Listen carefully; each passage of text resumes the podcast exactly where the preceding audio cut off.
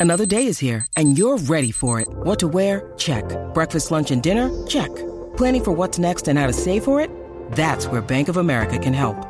For your financial to-dos, Bank of America has experts ready to help get you closer to your goals.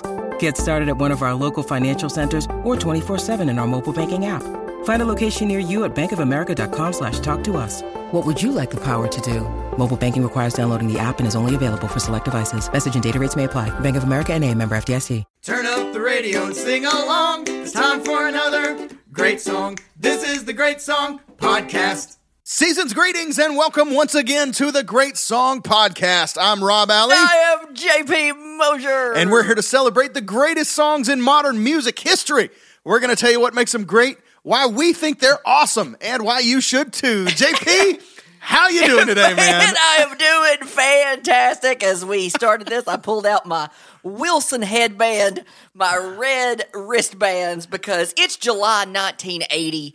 And you know what happened in July 1980? Bjorn Borg, John McEnroe, 22 minute, 34 point, fourth set tiebreaker. Wow. Maybe the greatest Wimbledon ever. Wow. Um, and so I'm I'm embracing my inner Bjorn Borg, John McEnroe, um, because the same time this month, July 1980, this song also came out that we're covering. So I'm trying to get in the in the mindset of July 1980, and I am rocking this headband, which Rob is just taking a picture of, coming at you. We'll post it on instagram We'll post it later. Um, but yeah, Rob, tell them what song we're covering from July 1980. Man, I'm real excited about this one because it's a song that I didn't know. I had never heard the song to my knowledge until JP was like, dude, you want to cover Vienna by Ultravox? And I was like, what is a what now? and he was like, take a listen to it. And so I listened to it. Uh, okay, let me play it for you guys. Let you, let's let you guys listen. and then I'll it. tell you how I felt. Here we go. This is Vienna by Ultravox.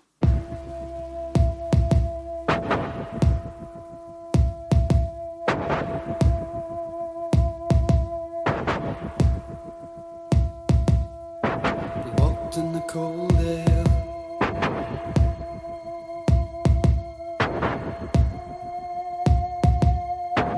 Freezing breath on a window pane, lying and waiting.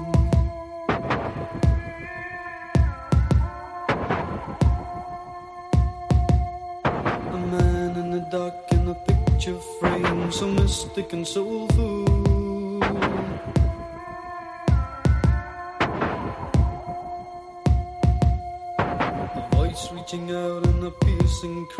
Cry,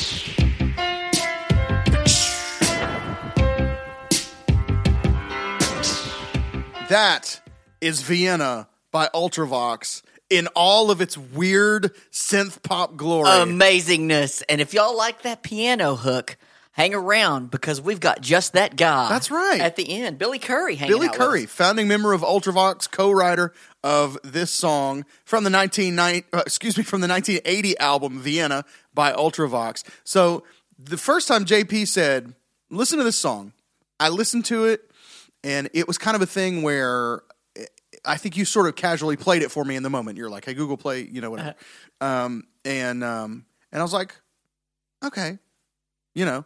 I was Sounds like a song that could be in a TV show or yeah, whatever. Just- yeah. I was like, how am I going to break it to JP that I don't really care about this? and then something happened. Later, weeks later, I think I listened to it again, Uh-huh. and I think maybe I listened to it in my car really loud, Uh-huh. or listened to it in headphones or something like that, and it got me. That's awesome. It got me on second listen, and then I was like obsessed with it. That's I- cool. I, was like, this song is when you take in. So here's what you need to do. If you if we played that and you went, what the crap is this? Uh, where are we going? Okay, yeah. Uh, it, there's some things about the song that you need to understand that will give it some context that may also help you. Um, but i- if you've never heard the song before, which I think is the case probably for a lot of our uh, U.S. based North American audience, um, our folks in the UK are like, yeah, Why did you wait till this far in yeah, your pantheon? finally. um, but um, but but a, a lot of our North American folks are probably not familiar with this. Um, but JP is super cultured, and so he knew the song. Um, but um, but listen to it somewhere loud. Uh, and maybe maybe listen to it after you get in a fight with somebody that you love. I think those two things would help. Not that that's what happened to me. I'm just saying He's not saying go start a fight with somebody you love just no. to listen to this song. No, no, no, no, no. But but uh, just feeling a little jilted, I think would probably help. Um, but seriously, this this song, if you if you take in the whole thing, okay, and we're gonna play you bits and pieces of it, but we don't typically play the you know the whole song. We've only done that once in history, and we had sp- specific permission from the artist. Um, but um, you need to ta take it in and take it in loud, and I think you'll get it. Okay, and then we're going to tell you about why it's kind of an achievement and why it's iconic and all this stuff. But it is a great song, and we always say the qualification for a song to be on this podcast is if when you hear it, you turn it up. Right, that's what matters, and so that that is exactly the way that you need to listen to this song. This song doesn't matter if it's playing quietly behind you at a party. Mm-hmm. But this song really is super awesome if you let it surround you and really let it kind of take over, then you'll get it. Okay? So do me a favor. I If we- like that you mentioned in the car too, because it's a great nighttime driving when you're Oh, alone, man. loud street lights. Absolutely. This would be a great montage song, Uh-huh. you know, like like the not a not an action montage, but a a, a A pondering Yes. montage. Oh looking man. back on like um um I always think of the the you know there's your like Stallone Rocky montages, which are it's punches and it's, it's sit ups and running through hard things, and then the, and then there's like the um the Van Damme blood sport uh, uh, montage on the train, on the bullet train or whatever. You Uh-huh. know what I mean? Where he's like looking out the window and he sees Chong Li's reflection, Uh-huh. and that kind of that moment is perfect for a song like this, right? So this is by Ultravox, UK uh, synth pop new wave legends. Ultravox. Um, it was at number two in the UK for four consecutive weeks. It went number one in Ireland, Netherlands, Belgium, top ten several other countries. It did not chart in the US, but do we care? No, we do not, because it's awesome. Uh, it won the single of the year at the 1981 Brit Awards, the fifth highest selling single of 1981 in the UK. Okay, so regardless of whether our US listeners know this song or not, you got to understand, trust us here. This is a huge song, even if you may not have heard it. Okay, it's a seminal uh, synth pop track, huge in the UK. In fact, in 2013, get this, in 2013, Vienna was voted the UK's favorite number two song of all time. Okay, um, recognizing the great songs that for whatever reason never hit number one Okay. in the UK. That's good. All right, so they put out a poll. What is your favorite song that went number two and peaked at number two and never went number one? So we're talking about songs like "Strawberry Field Forever," "Hound Dog," "Wonderwall." Okay, this was voted the favorite That's of amazing. all those songs ever in the UK. That's good company. Yes, and then it was a- so after that. Then by it, uh, it was awarded an honorary number one cool. by the official charts company in the UK. Okay, so that is the kind of thing that we're talking about right now. This is the the favorite, almost number one of all time in the UK. And Rob has mentioned synth a lot in, in his uh, descriptions and such. This is a synth band. Mm-hmm. Like, if you like synth, you'll love this. And we talk with Billy a little bit about some of our favorite tracks and things that we like. I want to just dabble a little other Ultravox since I'm a little more deep in Ultravox knowledge. Yeah. Um, in terms of just the band and whatnot. Play a little bit of a couple songs. Just so, I want you to hear a little bit of the Thin Wall, um, so you can hear. This is from their album uh, Rage in Eden, which is my actual favorite Ultravox album. If you're talking albums, this is my favorite track. Vienna is, but the Thin Wall. So check this out. This is a little introduction to uh, some synth parts, and then I'll show another one with some more driving bass and synths.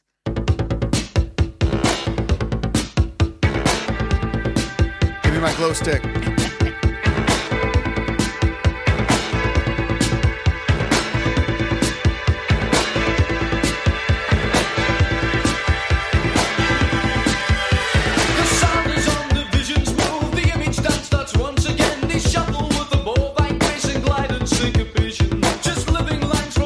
Kind of the band. This is kind of the type of band they are. Yeah. We played the ballad, if you will. Right. Yeah. Yes, yes, yes. So there's that, and then play a little bit of one other, just that I can let you hear called "The Voice." Um, it's another song by them. It's got the driving bass and synths. Uh, the video has uh, Midge rocking his killer mustache and sideburns.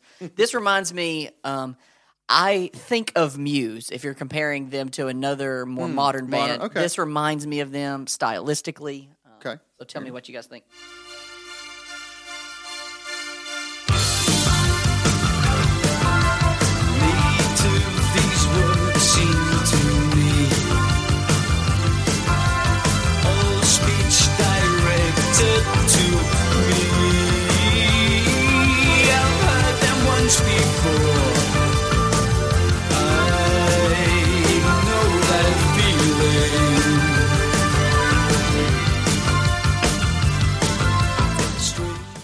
Yeah, so there we go, and let's let's talk a little bit about um, synth pop and maybe more accurately new wave.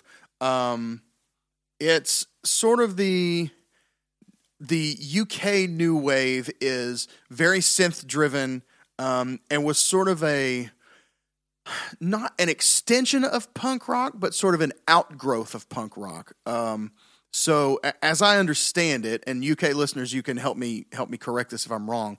Um, but as I understand it, a lot of these sort of punk-minded chaps uh, and lasses, lasses. That's not English. Um, uh, anyway, lads and lads and ladies, and ladies. yeah, lads and ladies. Um, as they as they sort of not grew out of punk, but as they continued to grow, moved from just the the clangy punk that you think of when you think of like Sex Pistols, um, you know, into synth. Synth was the next area that some of the punk crowd grew into, and um, and it was new and it was technology, but the but the mindset and like the lyric set Still the same. was still punk. Yeah, um, That's good. and so that was very much what Ultravox was. Um, if you think of bands like, uh, if you're trying to define like sort of what is new wave, if you think of bands like Talking Heads, Devo, Elvis Costello, A lot of people compared them to like the New York Dolls too. Um, Yes, That's- New York Dolls influential uh, for them as well.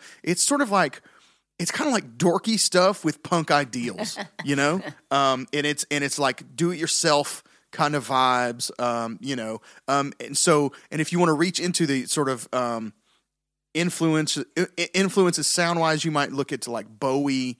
Uh, Kraftwerk. I think even uh, Billy Currie talks about Kraftwerk a little bit with us. Um, and so if you go back in Ultravox's catalog, their earlier stuff from like before Midge Ure was on vocals, when uh, John Foxx uh, was on vocals, um, is very. You just think, oh, they're a punk. That's a punk band, right? Um, so, like, let me give you a little bit of some of their earlier stuff, and you can hear bits and pieces of what they become. Um, in even in their early stuff. But like this is called Rock Rock, and that is R O C K W R O K um, from the album Ha Ha Ha, which is three ha's with exclamation points. I don't really know how to. It's not ha ha ha. It's ha ha ha. You know. That's a cool sound. Rock, rock, rock, rock, rock, rock,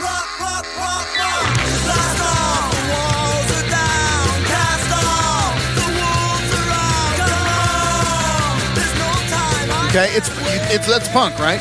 Now you had some early, you know, synth stuff in there, um, you know, that kind of thing. Um, that song gets pretty lewd, by the way, if you're, you know, maybe not want to listen to it with your kids around, but um, that stuff, and then uh, which is very punk in the traditional sense. But even at the beginning, you had that cool, cool synth sound. Ah, ah, I can't even do it, but um, and then you hear kind of the seeds of their future direction in something like. Uh, a song of theirs on the same album called Hiroshima Mon Amour. Yes. You like that one? I love okay. that song. So here's here's a bit of that one.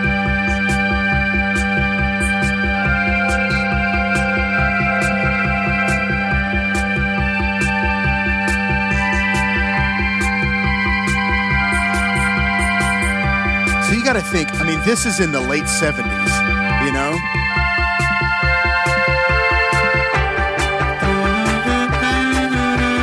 All this is done the hard way on synths.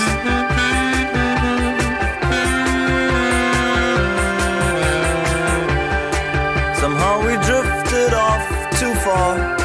Communicate like distance down the foam. The sunlit dust, the smell of roses drifts on. Okay, so that's Hiroshima Mon Amour. And then I'll, I'll play you one more just because Billy Currie's piano on this is gorgeous. There's a there's a cool song on that album called Fear in the Western World. Um, and then and it's very punk. It's just extremely punk. And then this is the song that follows it. So it comes off of this really heavy punk track, and this is the next track on that album called Distant Smile. This is beautiful piano.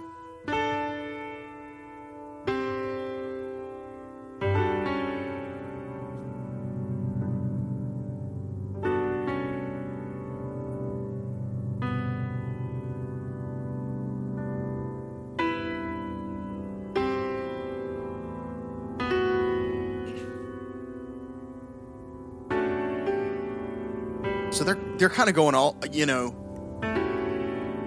At this point, it feels to me a little bit like they're a band unsettled in their identity. Mm-hmm. That they f- then later sort of grow fully into their height of their powers as Ultravox. You know what I mean? So that, but all that is from one album. That's from their yeah, their early album called Ha Ha Ha. You got? Yeah, Ha, ha, ha? I got a ha ha ha take in, but Okay. let's do it as we meet the band. So let's Okay. meet Ultravox. Let's play the jingle and meet the band. Let's meet the band. It's time to meet the band. Hey mama, let's meet the band. Let's all meet the band. Let's meet the band. It's time to meet the band. Hey mama, let's meet the band. Let's all meet the band. All right, we're going to meet the band uh, of Ultravox that played on Vienna, the album, um, on drums. I'm going to start with him because Rob mentioned Ha Ha Ha and Hiro- Hiroshima Mon Amour, uh, or Hiroshima, depending on how you pronounce it. Um, he was one of the first. Uh, Warren Warren Cann, to start off, is the drummer, electronic percussion and vocals. He was one of the first to actually modify drum machines. Okay. So like drum machines were just coming into their into their own, and he was the first to take it and make his own samples and such from drum machines. Um, but not only that, he is a wonderful drummer in and of itself. So he's not just a drum machine. Yeah. He plays live drums very well. If you want to watch, uh, look up Sleepwalk, which is on the Vienna album. Love that song. Let's hear a little bit of that so you can hear that he's actually playing live drums over top.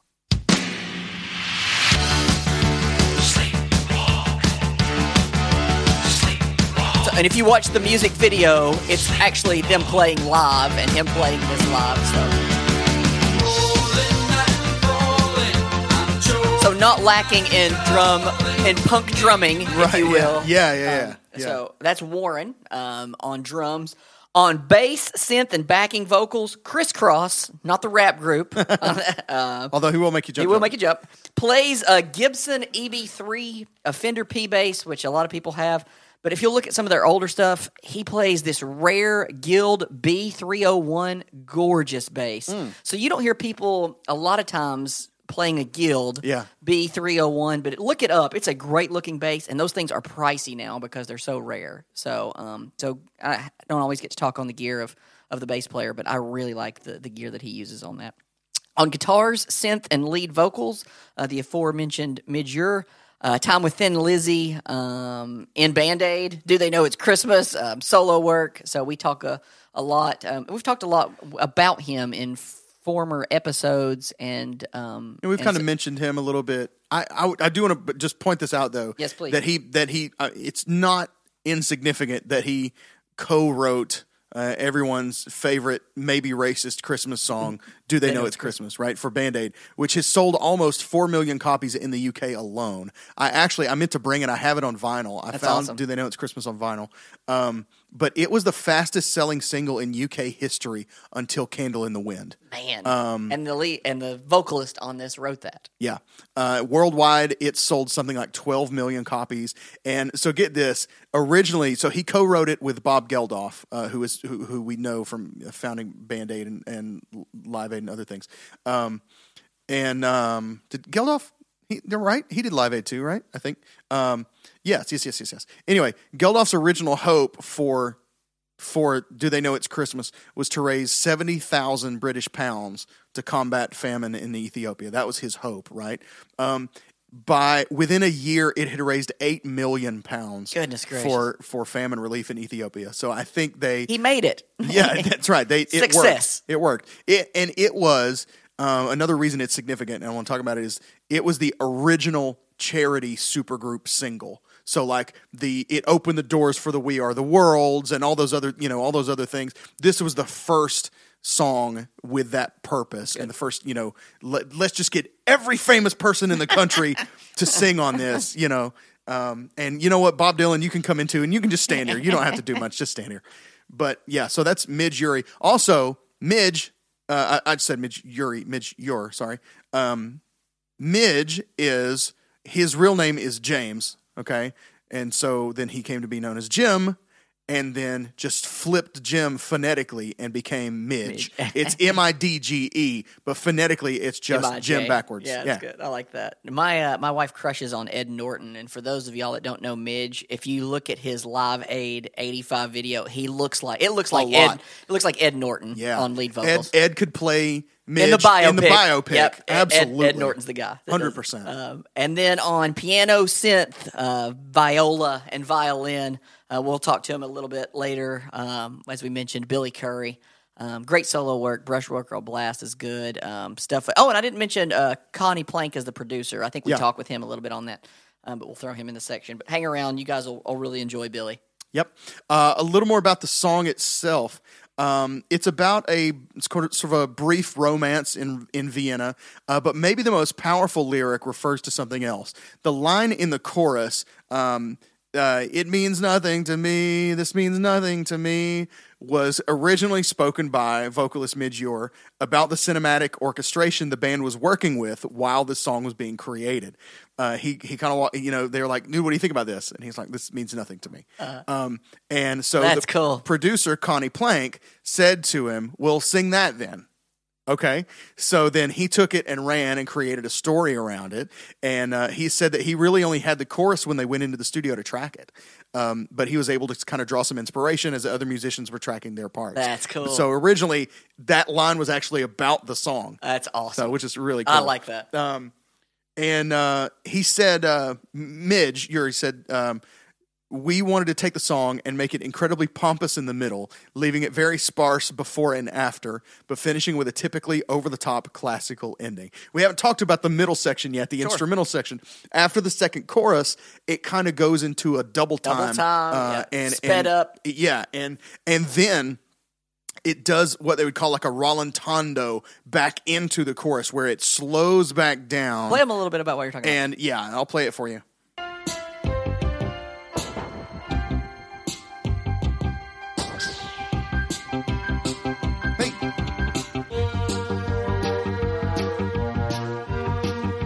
We've got this little weird instrumental section, and so he said they made this intentionally sort of obtuse and pompous. Um, and then the way that it comes back into the chorus just really makes the chorus sing.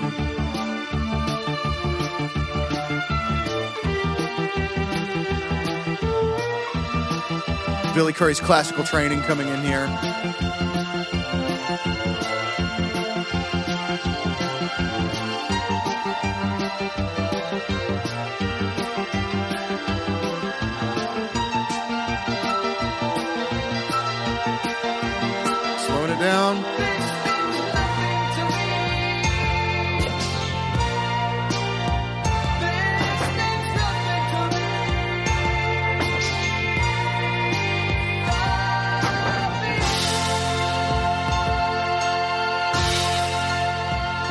I hope that gets you all the way it gets me. I, that really, that really gets me.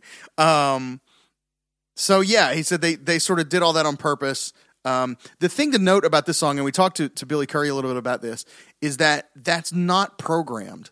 None of it is programmed. They did all that live. That's amazing. Um, and and even you watch their um, their set at Live Aid. They played um, they played at Live Aid, uh, and uh, their set, they're recreating this whole thing live, and Billy's switching back and forth from keys to violin and back and forth, uh, and and Midge is going from just vocals to going to play an additional synth with this big, huge disc drive on it. Yeah. I mean, it's awesome, right? It's all this early. It's everything you love about the 80s. Seriously, they've got these big, you know, racks of synth gear up on stage, stuff that you can do on your phone now, you know. Um, but it was just, it was very cool. But they, you know, redo the whole thing live, but it's not none of it. It's it's not hit a button and go, It's which not is a what, track. It, yeah, It's- which is what it would today, be now. it would be like, let's play the track, Yeah. and you'll have, you know, the click for those of y'all that are playing along, and it'll sync up for you. yeah, But in the loop. No, it's he's hitting all those boom, boom, boom, boom, boom, boom, all those things. That's an individual drum hit, you know, that's that's happening there. So, um, really, really cool and really, really interesting to watch them live. How has this not been used in an ad for Vienna sausages? that's how I should have started the Fantastic. that's where I should have gone with that in I classic mean, JP. we're from the south. That's right. We know Oh, about some didn't- Vienna sausages. You know, um, can you because it's got a the the the hook is so succinct. You can use it in an ad, right? Vienna. Yeah. that's great. That's awesome. Um, uh, I got a little a little theory on Okay. on this because it, it's interesting. The verses sound very much like they're in the key of C. Okay. Mm-hmm. Okay. Um, the way the melody is laid out, and you you hear. Let me play a little bit of the verse again. So that's a C right there. Okay. And your bass note. Dun, dun, dun, dun, dun, dun. And his melody just sort of sounds like it's going in F over C. Okay. It sounds plain as day, like we're in C.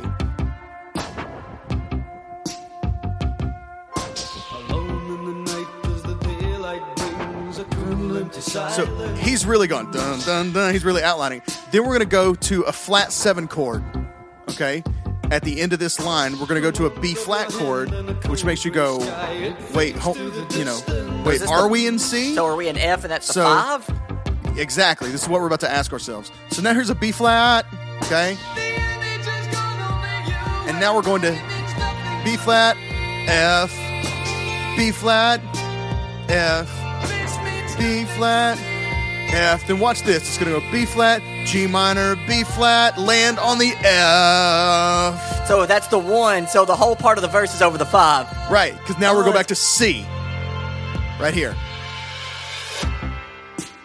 So it's this really weird feeling of it makes the when he lands on and I think that's maybe why it lands for me when he lands on oh it feels like it's landing on the one because you Because of for- the resolution. it's it's it's almost like you've forgotten what the old key felt like. right, yeah. Um, and then it and then it lands in this spot that's really a new one, a- Uh-huh. a, new tonic.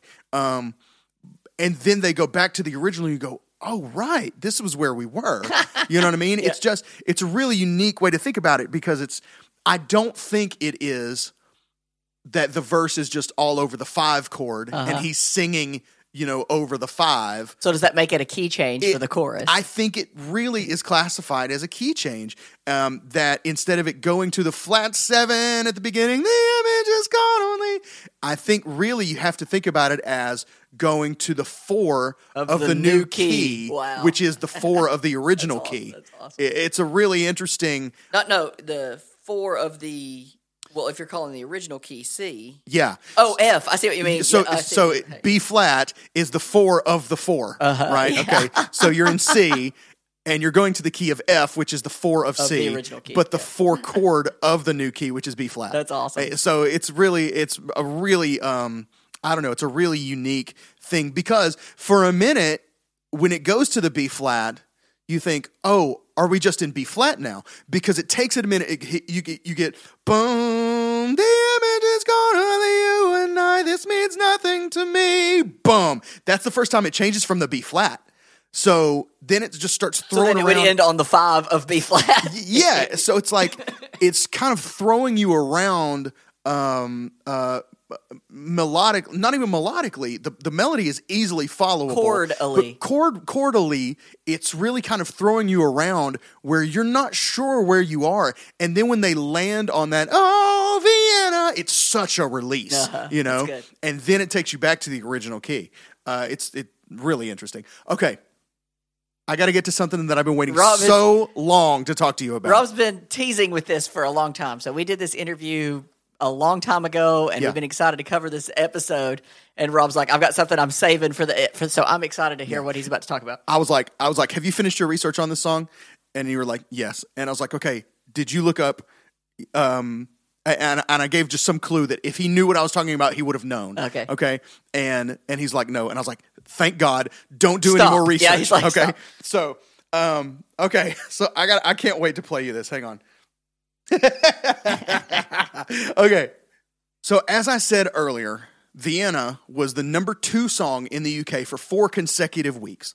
The first of those weeks, it was held from the top spot on the charts by John Lennon's song Woman, mm-hmm. okay, which was the single, the first single released after John Lennon was murdered. Mm-hmm. Of course, that song is going to go number one. You've got an advantage. It didn't matter what you know what it was. His next song was going number one. Period. Okay, and then for the next three consecutive weeks, this song, which was voted the number one, number two single of all time, was kept from the number one spot by a song called "Shut Up Your Face" by a guy named Joe Dolce. Okay, Okay. I'm gonna play you a little bit of "Shut Up You Face."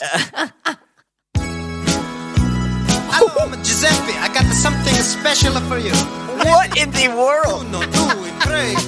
Uno, due, tre, quattro. When I was a boy, just about the grade, Mama used to say, "Don't stay out late with the bad boys." Always shoot the pool. Giuseppe going to flunk a school. What in the world? John Lithgow, eat your heart out. The thing I gotta do. we gotta get to the chorus. To get no kicks, I always got to follow rules. Boy, it making me sick just to make the lousy bucks. Got to feel like a fool. And the mama used to say all the time, What's the matter, you? Hey, gotta no respect.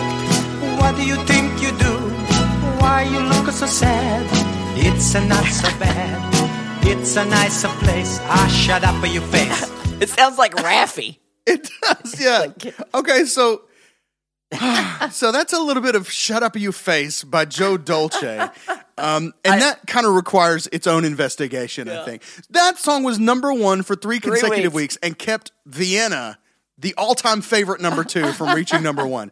Okay, so Nothing follows up John Lennon like that. Yes, exactly. So a little bit on Joe Dolce's "Shut Up, You Face." Okay, that if you're looking for it, by the way, I know everybody's rushing to download it right now. That We're is- not going to do a meet the band section on Joe Dolce. That is S H A D D U P. Shut up, Oh, okay. you face. Okay. Um, American Australian singer slash songwriter singing about and as an Italian kid imitating his Italian grandmother. Okay.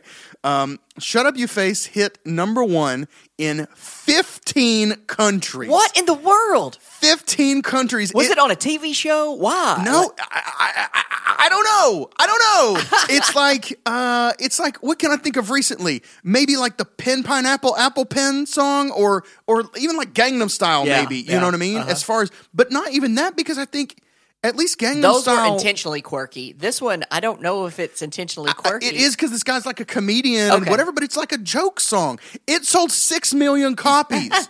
it was number one for eight weeks in Australia. And Joe, we know you're a big listener of the podcast. Yeah. Thank you for the support. we appreciate all the shut up your words. face. But how in the world? Shut up your face. It's got, it sold six million copies, dude, worldwide. You're like JP so cultured. I've never heard or thought. or- Thank uh, God. Yeah. Thank God you've never heard of Good this song. introduction, Rob. It Thank you. got it's got oh, loads of cover versions, including a, an unintentional sort of spoken word performance by Samuel L. Jackson. Let's check into this just a little bit. What's the matter with you?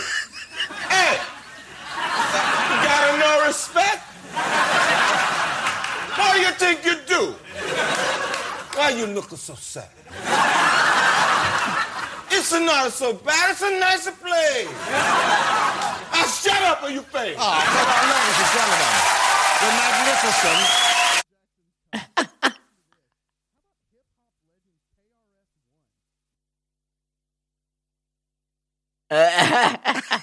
Okay.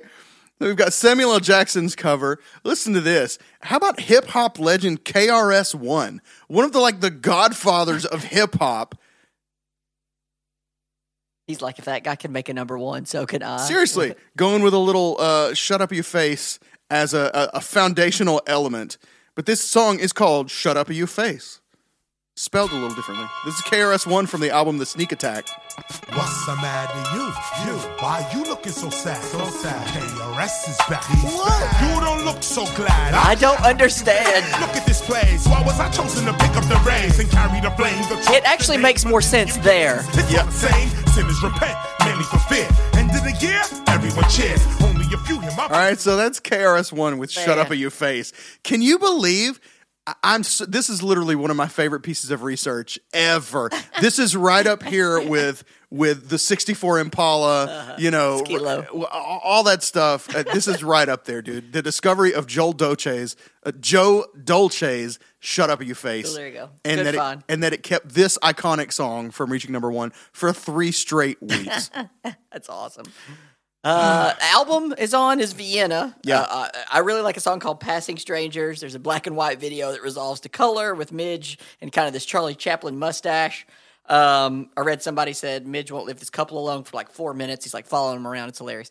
But that ties me into I got to go someplace with Vienna. We got to do Stump the Genius. Oh, Vienna style. Here we okay, go. all We're right. going to play Stump the Genius. Stump the Genius. Stump the Genius. Stump the Genius.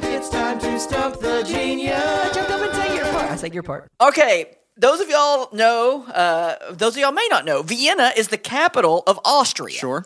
Can you name two people from Austria? Can you name one person from Austria? Uh, isn't Schwarzenegger, from Schwarzenegger. Austria? Okay, that's the and uh, one. Mozart. Okay, well, there, uh, Falco. Okay. there you Okay, go. all right, yeah, yeah. so okay. So here we go. We got we got Schwarzenegger. So I'm thinking, how can I tie this into Stump the Genius? Um, Oh, that was. Oh, I thought that was it. no, I thought, no, okay. yeah, right. you, you are the genius for knowing that. No, so I'm gonna do these Schwarzenegger quotes. I don't do a good Schwarzenegger. Okay. I'm gonna be honest. I'm gonna. Do- right. I don't. And I want you to tell me I, I can't imagine that your voice would not it's, it's- transform it's, into a great awful. Schwarzenegger. So disclaimer, but I'm gonna do it. Okay. Um, are these quotes from The Running Man or not? okay. Okay, so I'm just gonna say these quotes. Right. I've never seen The Running Man. That's okay. This will make it even more fun. So these are going to be tell. They're, I'll give you a hint. They're all Schwarzenegger quotes. They're all real. So this is all Schwarzenegger quotes. Okay. Is this from the movie The Running Man? Okay, all okay. right. Here we go. Austria Schwarzenegger. Okay. What the hothead.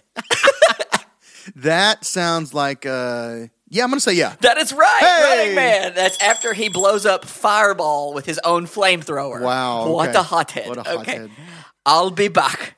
No, of course not. No, That that's is actually from Running Man. No way. And Terminator and Total Recall. Okay. He throws so that was kind All of a right. trick question. Okay. there, but that is from the Terminator. Okay. wow. If it bleeds, we kill it. That sounds like Predator. That is Predator. Oh, yeah. Rob Okay. is All on right. fire. Three for three. I'm not into politics. I'm into survival. oh, that. Mm, that sounds like it could be a trick because it sounds very much like something somebody would might, might say in The Running Man. Um, I'm gonna say yes. Running Running Man. Oh, Rob yeah. four for four. Killing it. And number five, he had to split. Okay, so I really want that to be from. I really want that to be from Conan the Librarian, the Conan the Barbarian parody from Weird Al's UHF. Uh, but I know that's not true um, because he literally splits a dude in half with a sword. But I imagine something similar happened in. I'm going to say not the Running Man. Oh, you were so ah, close. You were four for five. That is in Running Man as he cuts Buzzsaw in half Wow. with his own chainsaw. He had he to had to split. Cla- that's the best I could do on Austria, on Vienna, on Schwarzenegger. You know, I think I'm pretty actually low on my Schwarzenegger movie knowledge. Okay. I don't think I've just seen a lot. I've seen Kindergarten, Kindergarten Cop, Cop, I've seen Batman and Robin. seen that. But Okay. beyond that, I don't really, you know, I, I don't Let's really go some super ice, deep on Mr. Yeah, I know all the Mr. Freeze, you know, freeze in hell and whatever, but uh what killed the dinosaurs? the Ice Age. It's awful. Okay, uh worst worst movie mm, probably of my of my childhood for sure.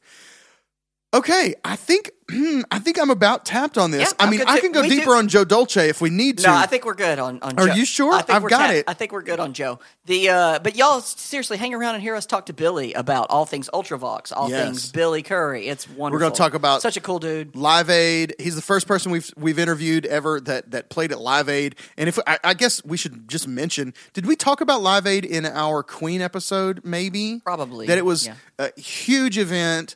Um, and a, and a, charity fundraiser. All these massive bands and acts, and uh, and Queen played. You know, for the first time, re, sort of reunited, regrouped at Live Aid. Um, and it was it was simulcast from both Wembley Stadium um, and um, I don't know what the stadium was in JFK? Philadelphia. It was, Was JFK, JFK? Stadium in Philadelphia. Um, and uh, just huge bands on both. You know, um, just I mean, banger after banger after banger all day long. So one of the the most um, um, what do you call it? You know, just a huge undertaking uh, and a huge achievement Monumental. even for live performance, you know, so and live live broadcast. So um, you know, Live Aid was was off the chain and Billy's going to tell us all about his experience at Live And Aid. thank you guys for hanging out with us. We're uh, we're in the middle of the season. Boom. So we're coming at you. Still got Killing some goodies. it. I So- think this is probably the weirdest song we're covering all season. So, Right? yeah. So if you're with us till now, you're going to be fine for the rest of the season. if this didn't drive you off, then you're you're with us for sure. Um, and if this did drive you off, we'll be back to something a little more normal next week. You know, so um, just just hang with us. If Ultravox wasn't your thing, you know, it, it's hard to go back. It, it's hard to go because synthesized music and all the sounds have come so far that it's easy to listen to something like this and and miss the achievement of it. You know, and what they did at the time is monument. It really is. I use the word monumental, but Yeah. I think 1980. For those of y'all that weren't alive in 1980, like this is a big deal. Yeah, yeah, and it and it still sounds really good and sounds really cool. Um, and uh, you know, and it's this. In other words, I guess what I'm saying is this would be a lot easier to achieve now. You know what I mean? But they Push a couple buttons. they did the work to achieve it then and uh, and made a great song out of it. So uh, hope you've enjoyed this. And uh, we're coming up next with oh by the way, sorry, one more thing to check out. We're not going to listen to it, but do make sure and check out. There's a great version of this from 2018 with Midge Ure and a full orchestra. It's on YouTube, um, and it almost 40 years later, it's an incredibly strong song, and it's a little more. If the synth synthiness of this drove you away you know if it was if if that's what you you know if you didn't love that part of it this is more organic. It's a full orchestra and it's got some of the uh, you know it turns some of the more synth elements into organic elements. And so it's just him with a big old you know thing going after it. And 40 years later still got a strong voice. It's it's in a little bit lower key um, but he's he crushes it dude. He crushes it. So check that out. It's on youtube. Be sure to follow us on all the socials uh, twitter facebook instagram all at great song pod. You can join the facebook group great songs and the great people who love them greatly. Um, and if you want to go the extra mile and support the show you can go to patreon.com slash great song pod uh, and get yourself some early access some bonus content a full other weekly bonus show that we that we put on Patreon as a uh, you know reaction pods to catch stuff that we missed or learned over the course of the episode and that that kind of stuff or just talk about random stuff. Sometimes we just talk about baseball and whatever you know, uh, whatever we had for lunch. It's it's really just uh, a, it's like OnlyFans, but we we keep our clothes on. Um, and uh, yeah. And then you can always go to greatsongpodcast.com. Get yourself all the ar- archives, pick up some merch, whatever it is you want to do, however you want to interact with the show. We're so grateful that you're listening, and we're thankful for the people like you who are listening, who are helping the uh, the show go farther and farther and achieve more and more in our quest for worldwide podcast dominance. Let's take it now to Billy Currie, keyboardist for Ultravox, and we'll be back. We'll be back in just a minute to say goodbye. This is the Great Song Podcast. All right, ladies and gentlemen, as promised, we are here with none other than Billy Currie, keys player, songwriter extraordinaire, uh, and he is the the sound of the synth you hear on the the smash hit Vienna by Ultravox. Billy, thank you so much for joining us today. It's a real pleasure to have you. Yeah, nice to be here. Thank you. Excellent. Joining us from London, uh, we've had some uh, some technical snafus trying to connect with Billy, so we are just super grateful to finally have you on the line. Uh, thanks again. Cool. not only a talented musician but a patient individual. That's So right. Thank you, Billy. You get the Patience Award today. Yes, a gentleman. Um, so uh, we have. I, I, I we really want to talk to you uh, a lot, actually, about Live Aid, but we're gonna push. We're gonna push that off. Um, let's let's start with. Actually, I think we might want to start with the video uh, Yeah. for for Vienna. It was one of the sort of early. Um, cinematic, you know, movie type storytelling music videos. Um, You guys did the. You guys paid for this all as a band by yourself, right? Half shot in, in London, half shot in actual Vienna, and I read it was just basically you guys with Nick, your cameraman, right, that recorded all that. Yeah, yeah. We, we didn't get any help from that with the record company, and we got the money together ourselves. Although, to be honest, I can't remember where it came from. But um, we just decided. I know it's weird, but just we just decided to go ahead and, and get on and do it. Uh, we were meeting uh, Russell Mulcahy, the, the director, and um, you know we weren't getting much help from the record company to release it either.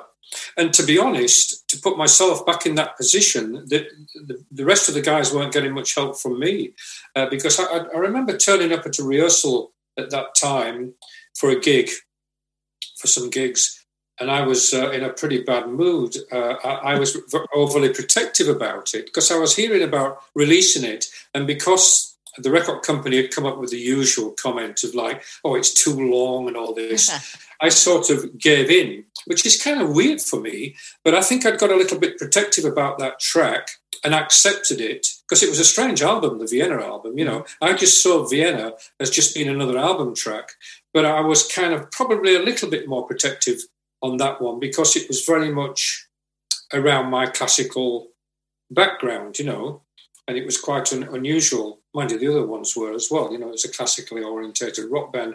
But Midge and Chris kept going on about, um, you know, we'd already got involved with the new promotion media of uh, medium of video at that time, which was the big thing at that time. But we, it was early, so we wanted to get in on it. We'd just done a, a video for Passing Strangers, the single before with Russell Mulcahy, and it was all set to go for the next one. And it just seemed like the right one to do because of all the uh, the visual ideas that you could could uh, concoct with a track like Vienna, you know sure. and being filmic as well. I mean, I was proud of that because I was um, always in, into coming up with so-called, how can you say, filmic melodies. You know, like working with John Foxx. You know, me and him were kind of attuned together with this idea of, uh, you know, uh, filmic, strange uh, film melodies, avant-garde uh, films, and um, you know, so but it was Midge and Chris that kept pushing forwards to get it done, and that was good. And through our management at the time, we just kept at them. And so they, when they agreed to to release the uh, the the single, uh, we just got on with it straight away. But you've got to understand, at the same time, we'd got been given that extra bit of confidence because um, they wouldn't cough up with the money again because they'd just paid quite a lot for the video with with Passing Strangers, and that had been a flop. But uh, the reception straight away from the uh, the listeners in, in Britain from the radio, which is very tooth and claw radio in Britain. I'm sure it is in America as well. You know? Sure. But it's very much like you know you can you can be slagged off immediately. And to my amazement, we weren't. Uh, and it was like it showed some interest straight away. So that was a, something that we were getting carried along with. And like I say, I'm embarrassed to say I can't remember where we got the money from, but we didn't get it from the record company, we- but we got it sorted out, reimbursed later. And while this interest was going on, although it had only charted low, we were off on a we'd organised to start the video. We were recording it in London. It was very quick. And all those incredibly filmic sce- scenes were very down to earth experiences, really, because the end where the guy was shot down the stairs, that was the uh, in Kilburn, a complete dump, which was just about to be pulled down. and uh, always I remembered about doing these videos, I was always red eyed because I was terrible at getting up on a morning. You were up at five o'clock, you know. And then the rest of it was Covent, some of it was in Covent Garden, with the, where it starts with the horse Uh-huh. and the three of us and Midge, you know, all slow motion, if you can remember that. Yeah. That was just at Covent Garden, and, and just a certain bit which lo- does look like classical buildings, like in, in Vienna. And then we were off on a plane to Vienna. But there was a lot of it put together before we went to Vienna, because obviously when you're in Vienna, you've got it all there Sure. you know, the graveyard's got with Brahms there and people like that, Beethoven. Uh, but the party scene, I think that was in somewhere like in Knightsbridge. And uh, Russell Mulcahy was fantastic. And the producer, oh God, I've forgotten her name now. I haven't seen her for a long time. She moved to LA. Uh, I was getting all these people together, the weird twins, Yeah. little kids to play the violin, some of it which I didn't even know about, you know, which is very strange for me because I like to know about everything. So it felt like it was a bit out of my hands sometimes because when it comes to music, I just was fully under control, not under control, but I knew exactly what was going on. Right. I wouldn't ever let anything past me. But here we were, there's all sorts of things going on. There was Julian, Julian, what's his face, the director? Oh, what's his name? There with the spider. Yes, I was trying to. We did the film with um, Bowie, um, Julian. Uh, his last name escapes me as well. I'd Yeah, it, I know, but I- yeah, I did- yeah. Absolute beginners. yeah. Did he just draw the short straw on that one to get the spider across the face, or uh, No, I think he was, he was Russell's boyfriend. He just turned up. He just wanted something to do, you know. okay? Uh, uh, he- and to get the spider going across his face was just something else. Uh, it was uh, it was a great experience, you know. Um, and and I just remember uh, my acting debut came about because this sort of fat geezer came in looking like a military bloke from the Habsburg Empire, you know. Uh-huh. And Russell says to me, "Say something to him," you know. And I just started sort of ticking him off, you know, in the middle of the party. and that was my acting debut, you know. But you know, and I, I had the the uh, military stuff on because it, it. See, the thing is, it was very visual and strange Vienna, in that the others had a, a connection straight away. Other tracks like Mister X, we were going for the dark European Kraftwerk, the nod to Kraftwerk. Mhm. And with me, that was, I was a fan of, when I was only in my teens at music college, I, I, when I discovered Béla Bartók, Alban Berg, Schoenberg, these composers from the mid 20th century, I was just away with those people, you know. I wanted to bring them into rock and pop. And so that was that. And then in uh, um, the first track on on the album, Astrodyne, that was a nod to another thing that was going on in Germany at the time, the more of a band feel, a bit rougher, like Neu and Dusseldorf. But when it came to Vienna, that was like, hang on a minute, what's going on here? it, it was like, move, move, it suddenly moved to somewhere different. And, and of course, I enjoyed playing Wagner. In the orchestra, I like to play um, Elgar and Tchaikovsky. Difficult music, that, but I, it appealed to me because it was advanced, it was sophisticated. And there was a bit of sophistication crept into this track. I mean, this is just four oiks in a all of a rehearsal studio in London, you know, near Caledonian Road. You couldn't get more basic, you know, and here we are.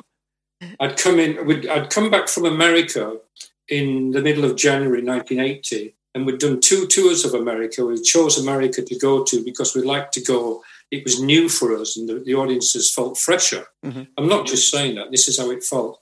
And we went there earlier on in the beginning of the year in 1979 with John Foxx as well, before John left. And we just loved it. So we thought we'd go the same way. It was very, very low budget, but enabled, it enabled us to write some music, new tracks for the Vienna album with a new lineup and not be looked at through a magnifying glass Gotcha. from the British audiences or the European audiences. And so we'd got like, came back in the middle of um, January to London. It was freezing cold, and I, I looked at, listened to the, the cassettes, and we'd got like eight tracks together. We'd pretty much got an album, but we had to go in and write a bit more. We needed a bit more. And I remember thinking, well, the one thing we haven't got on here is a, is a ballad. a, a slow track, and ironically, we would be we had been playing two ballad tracks over in America from the earlier earlier albums like Dislocation and uh, uh, Hiroshima Mon Amour, I think. Uh, and with Dislocation, I remember now in places like Milwaukee and Minneapolis, when the vocals had ended, which they were quite short, it was quite a short uh, song. We just used to have a jam, basically, Uh-huh. free form, you know. And it just went on and on. And it was like, it was a jam, but with jam with a difference. It was four, three nutcases with synthesizers. you know and, and a nutcase on drum machine, just making all sorts of weird sounds. it was great. It was great fun, you know.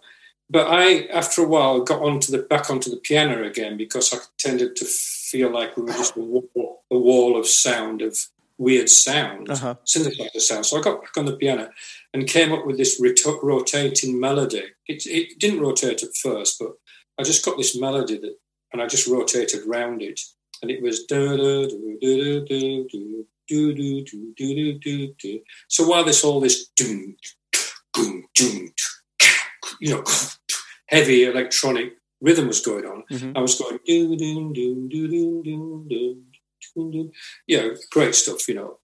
But then uh, I, I, it stayed in my mind, so I just got this idea. I suggested that it was right time, the right time to mention to the guys about doing a slow track, which we'd obviously avoided. Ultravox always do, did slow tracks on every album, even Ha Ha Ha.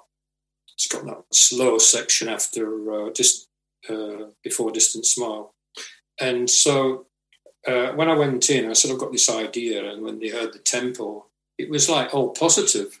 It was positive, you know, instead of like um, forget it, Right. you know, we don't want to do a slow track because they're so hard. You Yeah. know, they really are, and especially with a new lineup. But uh, the the the uh, response was positive, and I got the the um, the feeling for the verse up and running in about an hour. And uh, I was, I asked Midge to sort of half speak it. He was just opposite me. I can distinctly remember, kind of try half speaking it, and he did a bit. And I and I, I organised the sound in between what he said.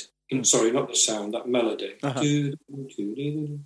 The, the, what happened then was this is what's so strange about Vienna is that I okay I, I wrote that you know I said to Warren you know what I mean don't you when I mean sparse heavy bass drum yeah fine. Chris can you play a high string note? Yeah sure. And I'm, I'm there with the soft synthesizer sound you know with the vibrato. And that's it it's it started. But then at the at, when we'd got that going Chris just came in with this ridiculously loud lower lower note. We were in C, and he came in there with a lower note. I immediately was like, "Oh, forget not no not a lower note, please," because when we've come out, this is going to be the chorus. Uh-huh. So when we come back to the second verse, it's got to feel like it's got to lift. Uh-huh. You know, so a lower note first of all. I was like, "Oh, where's he going?" You know. Anyway, I followed it what Chris was doing, and he was just doing that big sort of doom doom, the big big notes. You know, if you remember in Yeah. the chorus on the on the Minimoog, massive sound. It was just next to me. You know, it's like God. and um, and you've got to to put, give you an idea of what was what it was like there. We could still hear the, the bloody punk band next door while all this was going on. this is like real cheap rehearsal facilities. You know, Easy Eye it was called, just near Caledonian Road. It's like being in the 19th century Victorian London. You know. uh, anyway, um, so he starts that. And I, I, I followed him, but again, it became slightly sophisticated because instead of just having B flat F, I started changing it. So I, with the piano, I was moving it along so it didn't get too drawn down, you mm-hmm. know, or Yeah. too heavy. So I started to go in doom, doom, doom, do do do doom, doom, doom, do do do doom, doom, do do do do and then he, he went back to a G, which I would never do. Doom, doom, do, do. But when he went back to G, I was still playing a, a B, B major, so that was a G minor seventh, which is kind of quite sophisticated, Yeah. really. You know, and I, even when I I thought, yeah, okay, I'll keep it because I could have made it another G minor. But sorry, I'm getting a bit picky now, right? No, I love it. I love it. this is what I mean. You know, it's like it has a sophistication, sophistication that uh, it suddenly started to feel like it was from the 19th century. You know, late 19th century. And then we dropped dum dum dum boom, a definite F at the end, and I thought, oh, that's very uh, positive. You know, Good resolve. Yeah, it Yeah, yeah, really great. takes it Yeah. somewhere. I, I was surprised how positive it was and, and sort of had a question mark there. Why harmonically? And then when we came to the second verse, to repeat the verse again, you know, we were, we were on to a bit of a winner, you know. Uh, it lifted. And I still couldn't quite work out why it lifted. and then when we came to the, and I added, added more stuff to you, you know, there's more things in there. Like I put an A minor over the C, so there's a bit of arpeggios, ding, ding, ding, ding, you know, Uh, and uh, do, do, do, do, do, all those kind of stuff, which I'll just let you know is an influence from Japan at the time. Okay. Yellow Magic Orchestra. That's where the that melody came.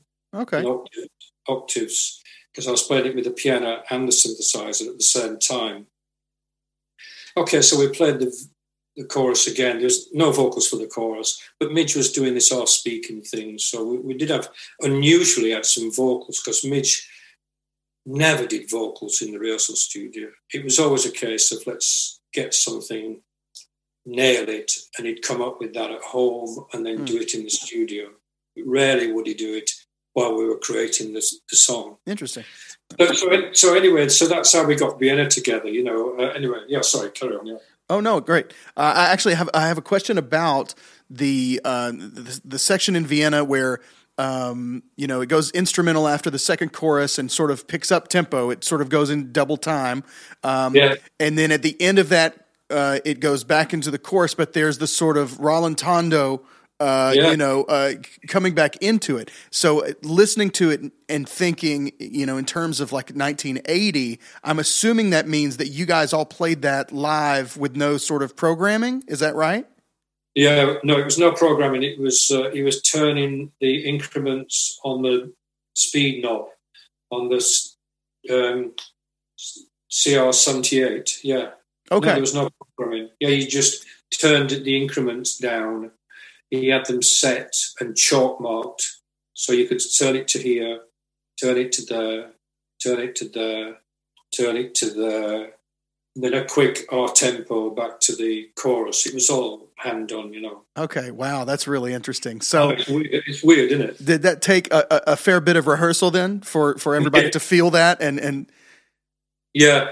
The thing is, uh, um, I have to point out that because me, Warren, and Chris had worked together for about seven years before Midge joined, you know, when I suggested, because I wrote that section myself, I'd re- I would hold back from saying that in the past, but now I'm older, so I'll say I wrote it. okay okay there you go. Take some credit is due. So when I said to, to Warren, I think in the studio, you know, I said, look, I want, yeah, it was in, in the studio, in RAK, Stu- RAK Studio in St. John's Wood, North London, not far from here. I um, I said to him, I want to do uh, a, a rallentando. and uh, he, he knew what I was talking about because me and him had taken the piss out of each other for years, you know. And right, okay, Bill. And he was just so precise then. He just knew about things. He knew about the CR78. It wasn't out of control. It was doing his head in a bit sometimes because they were unpredictable things, you know, turning knobs and stuff. And um, and I said, I also want to do a ritardando, tardando down into the chorus over a period of two bars. Uh-huh. You know, uh, the and the uh, Rallan, uh, Rallan, Rallentando is two bars as well. So it was okay. It was very precise, and Warren was a good guy to do it with. You know, he was we'd, we'd work together, so we knew what we were doing. I mean, there were early, still at early stages of this CR78 square box drum machine, but um, he'd already managed to straight away separate the snare from the bass drum which is something he had to do because otherwise, you know, you can imagine it was crazy. Yeah. And if you land that wrong, it's just wrong. Yeah. Like you gotta you gotta be like Warren. We gotta land this like perfect. Yeah. Absolutely, yeah, because you know that, and there was a lot of pressure on Warren, and he he, he handled it very well. Uh, I had a, I have a question. I think we want to get into. Uh, you're the first person, I believe, that we have interviewed who appeared at Live Aid, and so uh, we definitely have to hit on that. We definitely have some things that we want to know. Um, Okay, cool. uh, first of all, just give us your overall memory of of that day, Wembley Stadium. You know, Live Aid f- packed full of people. Uh, your overall, just sort of memories of Live Aid. Um, well, it was just crazy. Um, let me just think now. Of course, it started off with trying to get up on a morning. No, You guys had a fairly early set. Or you guys were in the Yeah. what the nine a.m. hour? Is that right? oh yeah, it was. It was. Uh, I c- and no, we. I don't think we. Yeah, we were midday. No, we weren't on that too early. Okay. Sorry, I'm just. I'm just joking. Typical, you know. It was because we had to get an helicopter there. Yeah. And we had to get our backsides out of bed early, you know, something I hated. And, and we were on a helipad down in south of the river. And I remember arriving and uh, they were saying hello to the drummer of the Who. But it was just the four of us, uh, four of us plus him, the drummer of the Who. Can't remember his name now. He played in uh, Small Faces. And anyway, so we we would rise up. You know, we were coming up there south of the river, and slowly but surely, looking out of it, you would see the crowds Yeah. round Wembley Stadium. This is the old Wembley, you know. Uh-huh. It's of course we got the new one in 2005 or whatever, and it was just huge. And then we could look inside, so it was just it was huge. You know, it was like okay, we've done some things, but this is ridiculous. right. I mean, of course, we were a band, you've got to remember, and we were also finding it difficult because it was all around Midge. hmm He was hugely famous at the time, Yeah. But uh, annoyingly so for him, not quite as famous as Bob Geldof, no joke. Uh, and and so we're we're at this, the four of us. Here we go. You know, this is an experience that the band's going through, and it's like, oh, unbelievable. Anyway, we landed down on one of the football pitches nearby, training pitches, just grass outside. And then we got out of there, cam- cameras clicking and everything. Walked a little bit, uh, yeah, into the, uh, and then we got some cars, I think, into the, the backstage area. It was just crazy. Uh, we were led to like a hard rock had been set up in the um, backstage area. There was Bono, there was uh, the leads, Freddie Mercury, you know, there was all these people there, and, and we needed to get something to eat because we were going on quite soon. um, I hate going on when I haven't eaten. Okay. You know, down to earth stuff like this. Whereas Midge and Chris could do that, I had to be anchored before I went on stage. All right. So I'm getting something to eat, and there's all this going on. It's just bizarre, and you could hear the sound of the crowd. Uh, and um, and yes, you're yeah, you're right. We went on quite early-ish. I can't remember when. No, no, I mean it was about one o'clock. We were near the beginning, but I remember Status Quo starting it up, and uh, you know, I remember how Status Quo started it. Uh, uh, I can't remember what they said now, but um, yeah, so they got stuck in. And before we knew it, uh, we were round the back because we were on the stage. It sounds high tech, but it was had to rotate round. Really? So, so yeah, so bands who were on, due on, had to set up at the back. Oh. Uh, but not not guitarists and, and, and but just keyboard players and drummers. okay. I, I didn't. I hated uh, being backstage, but I, you just have to keep your mouth shut. It was for charity, you know. Right. And so I was set up uh, on a on part of the rotating stage that was turning round, and I can remember uh, with my keyboard tech just getting making sure that everything was sorted out. Uh, and you know, you could literally looking at the wires right before Right. it went on. You know, because I was using some fairly complicated stuff. Ultravox hadn't done a gig for a while, so typical Ultravox, we were trying out new gear at Live Aid, you know. of course. and I remember just standing there with Midge because it was a big moment for him, you know, massive, really. And I remember being at the, the side of the stage, and and we were looking at the monitor while they were turning the stage round, uh, because while they were turning the stage round, it takes a bit of time. So they were cooked to a, INXS in America, in, in Australia, INXS. Oh yes, yes. Uh-huh. Yeah, yeah. So, so they have a break Uh-huh. from Britain and go to Australia. And I was looking at the monitor with Midge, and and they were about to say now Ultravox. You know, I can remember that. Yeah. And and and as we were doing that, I remember looking to the side, and there were people shouting at us.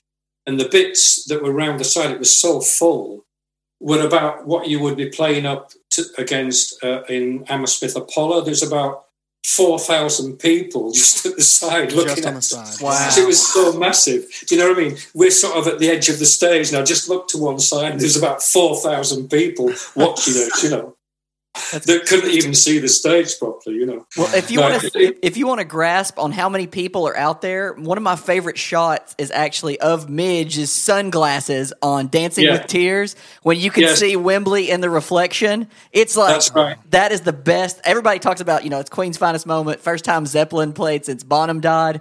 But my moment is Midge's sunglasses of the crowd. Like that's how That I, was I taken- love that. was taken by the. I think it was in the Times. That yeah, it was taken by the Times. It's a great shot. It's an amazing Yeah, I mean, um, of course, there's massive places, especially in America. But I mean, the old uh, Wembley was pretty impressive. It was a really old place, you know, like something from the early 20th century, you know, bit of a shed. But when everyone was full and in there, it was just huge. Yeah. I mean, it's about 90 odd thousand people. Uh, I noticed uh, in in your in the performance of Vienna itself, not only did you have your your DX7 stacked on top of your piano, uh, you know, Oh, sorry, I think I've just remembered. It was a Kurzweil. Oh, piano. Okay, there you go. There we go. Okay. Okay, there we go. Um, and so, Sorry. but but not only that, but then mid song you switch over to is it viola? Is that a, is that a viola that you're playing on that? Violin. Uh, it's a Violin. violin. Okay. Um, and so uh, you switch to that, and Midge takes over on some uh, keys out front. Yeah. It, it- but I imagine, is there uh, any opportunity to check any of that beforehand? With so many bands going on, did they use that space then where they switched over to INXS for the for the Yeah, live uh, feed? Uh, well, we we were when they went to excess, our stuff was ready. When they went to INXS, we were just behind while the other band was playing. I can't remember who the other band was, but we could half hear them. The soundproofing was quite good, actually. You know, we could talk to each other behind the stage Uh-huh. and didn't hear them that much. No, but Midge would be doing what I was doing. He had a, the new emulator, which was absolutely brand new, the first sampler, really. So that was a bit of a mind-boggling thing where you're putting in discs. Yeah, know. it had the, the the the what we would call the three by five inch uh, floppy Yeah. disk. Two of Yeah. them stacked up together as a hard drive. Yeah, that's right.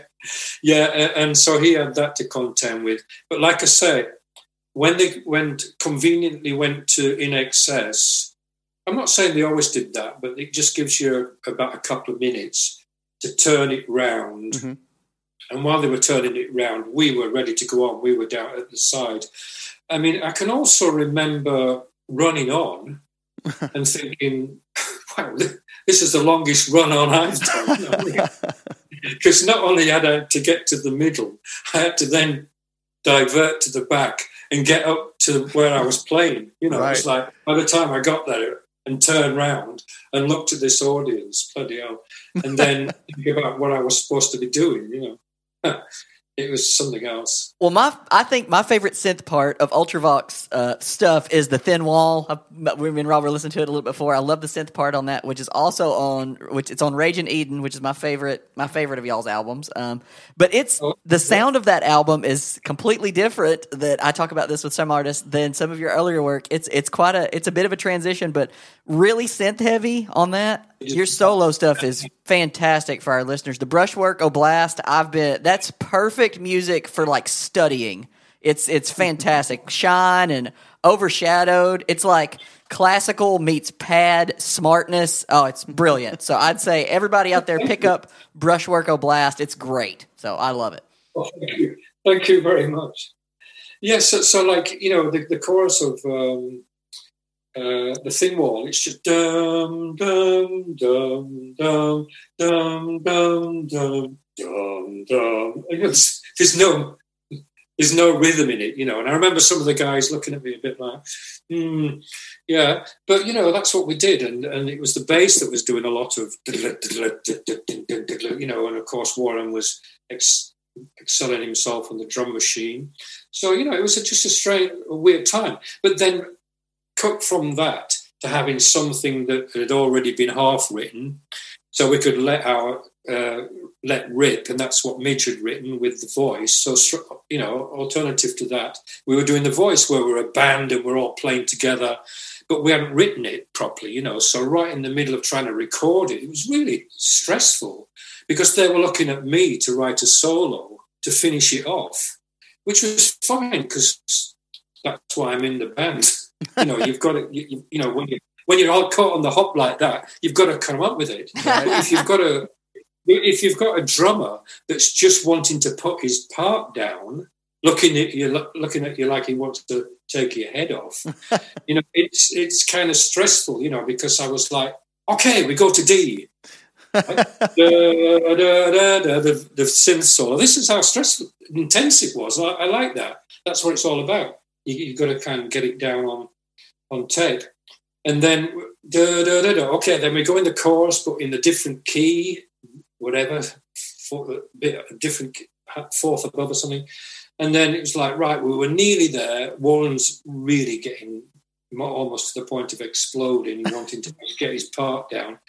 And we couldn't work out how to get back to the last verse, right, which is just in G. And and Conny, bless him, goes, okay, forget it. You just go bum bum and then start. You know? total, total, nothing to do with time signatures or ever. There's just a da da bo da da.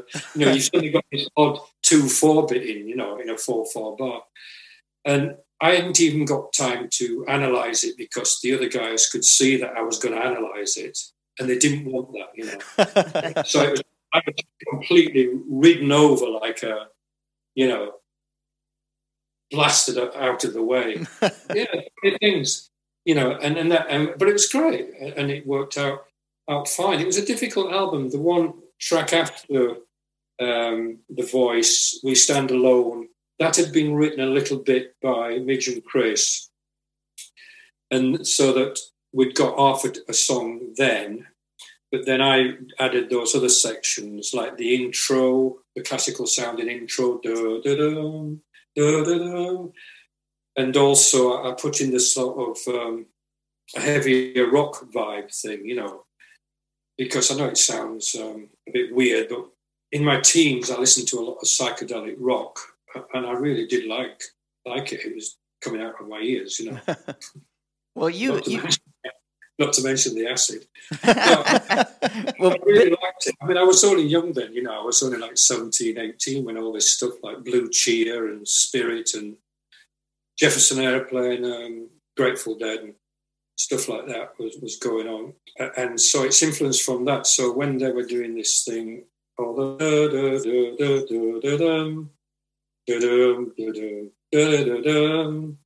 I just brought in this heavy stuff, doon, doon, doon, doon, doon, you know, doubling with the, the guitar. And, and Midge is great, you know, he just clicked into that straight away, you know, and it was like all of a sudden we were heavy rock band. not, not, really, not really heavy when you start thinking about heavy rock bands proper, you know. But I mean, it was it was a heavier heavier phase for you there. We'll yeah. say that. Um, Sorry, uh, a little bit heavier phase uh, for yeah. you. There. I mean, it was really when I listen back to it now. I mean, you know, it's it's quite it's quite cliche in a way. You know, uh, uh if I uh, criticize it now, I mean, it's just literally um, F minor down to D flat major. You know, so don't let's get carried away. It's just a cliche rock chord progression. but, but, but it was it was. Sorry, it sounds like I'm I don't want to sound like I'm being arrogant or anything. No, no, not at all. Hey, not you have all. the knowledge, you have the chops, you can speak on it. It's okay. We we but, don't but mind. we found it. You've got people like Conny, who was older. He's about ten years older than me, and he knew about stuff as well from uh, psychedelic stuff. So we were getting quite influenced from some psychedelic stuff then. So when we came out of that riff, doom, doom, doom, doon do do do do do do, put in a bit of a major sound, fancy stuff in, do do do do do. And if you say to me something like, "Okay, you hold that C," he could do that because he was a great guitar player, you uh-huh. know. And this is the difference, you know, like this. And it was so nice to be in a four piece. And I'm talking to him who was also singing, you know, that's great. Yeah. So he holds that C, like hold it, hold it, you know, um, get some feedback going, and then bring it down at the end, boom. And then what we did was we got uh, this is all an idea I got from Steppenwolf Okay. and Steppenwolf from an album I heard when I was about 17 or 18. So when he come brings it down, we got Chris Cross. You always get him for the party tricks, you know. he, he, he'd go in and he did a scream, a really high, like that, but he was really good at it, you know. And and so we edited that onto the end of the guitar coming down, so it sounds like it's a car screeching to a halt, you know. Wow. Okay. And then we left a gap, and then it goes back into the end choruses, which is like moving from. Um, well, it's moving from a it's moving from F minor feel into A major, which is a fairly interesting change, you know. Mhm. So it, you know, it feels like wow, you know, Yeah. and and that was good. But I mean, with Conny, experimentation again. When we mixed the end of that, he's he's we're mixing it in the multi tracks, and he's got a little little quarter inch uh, recording of Midge's guitar solo um, backwards, and and fading it into the mix live Mm, as we fade it to the end. cool. That's cool. That's great. We, were, in- we were in experimental mode then. Yeah. Time, you know. Well, we've got one last a- question for you, Billy, and then we'll let you enjoy your day. We know we've taken a, a hope we haven't taken too much of your time. You've been so much fun. This Yeah. is so cool for us. I'm enjoying it. I'm enjoying it. No worries. Good. Well, one question that we ask everybody um, that before we get you off the show, you're on tour either by yourself or with Ultravox or with Tiger Lily, whoever you're with, and you uh, and you go into a gas station. What is your gas station snack food of choice? gas station. Um, Do you get like a candy bar or chips or oh, I mean, I do like a, a good burger and chips. okay, Okay, all right, okay. there you go, gas station chips and, and If burger. it's, if it's been properly done, the the, um, the burger's been done with a proper barbecue burner thing, you know. Okay, Okay. okay, there you go. Not, not just some awful Burger King vibe. okay. what I Burger mean? King is not one of our sponsors, so it's okay. You can you can bash on Burger King. That's good. We're just- Billy, you've been great. Thanks so much, man. We hope you had a good time. Um, if you want to tell uh, the listeners where they can find your um, Yeah, what, product anything stuff? you've got, Anything? anything you've got uh, coming down, coming down the pike, uh, or or that you know, uh, if you want to tell people where they can find your new stuff, if you got a website, anything you want to uh, tell our listeners, go for that. Yes, it's www.billycurrie.com. Okay, simple Perfect. enough. All right, thank you. All the best, and we'll be in touch. Great stuff. Thank you very much. Have a great you. one. See you, man. Cheers. Bye bye. This is the Great Song Podcast. That was Billy Currie, keyboardist and founding member of Ultravox. such a good time. A good time was had by all. Uh, go grab your nearest synthesizer and Right. make the weirdest noises you can. you know, program something And maybe you can have the number two song. Yeah, maybe you can get to number two. And who's going to be the next Joe Dolce that keeps a, an incredibly great song from peaking at number one? Who is that going to be? That's what we learned today. exactly. So we'll be back next week with another great song. But until then, I'm Rob. I am JP. Go listen to some music.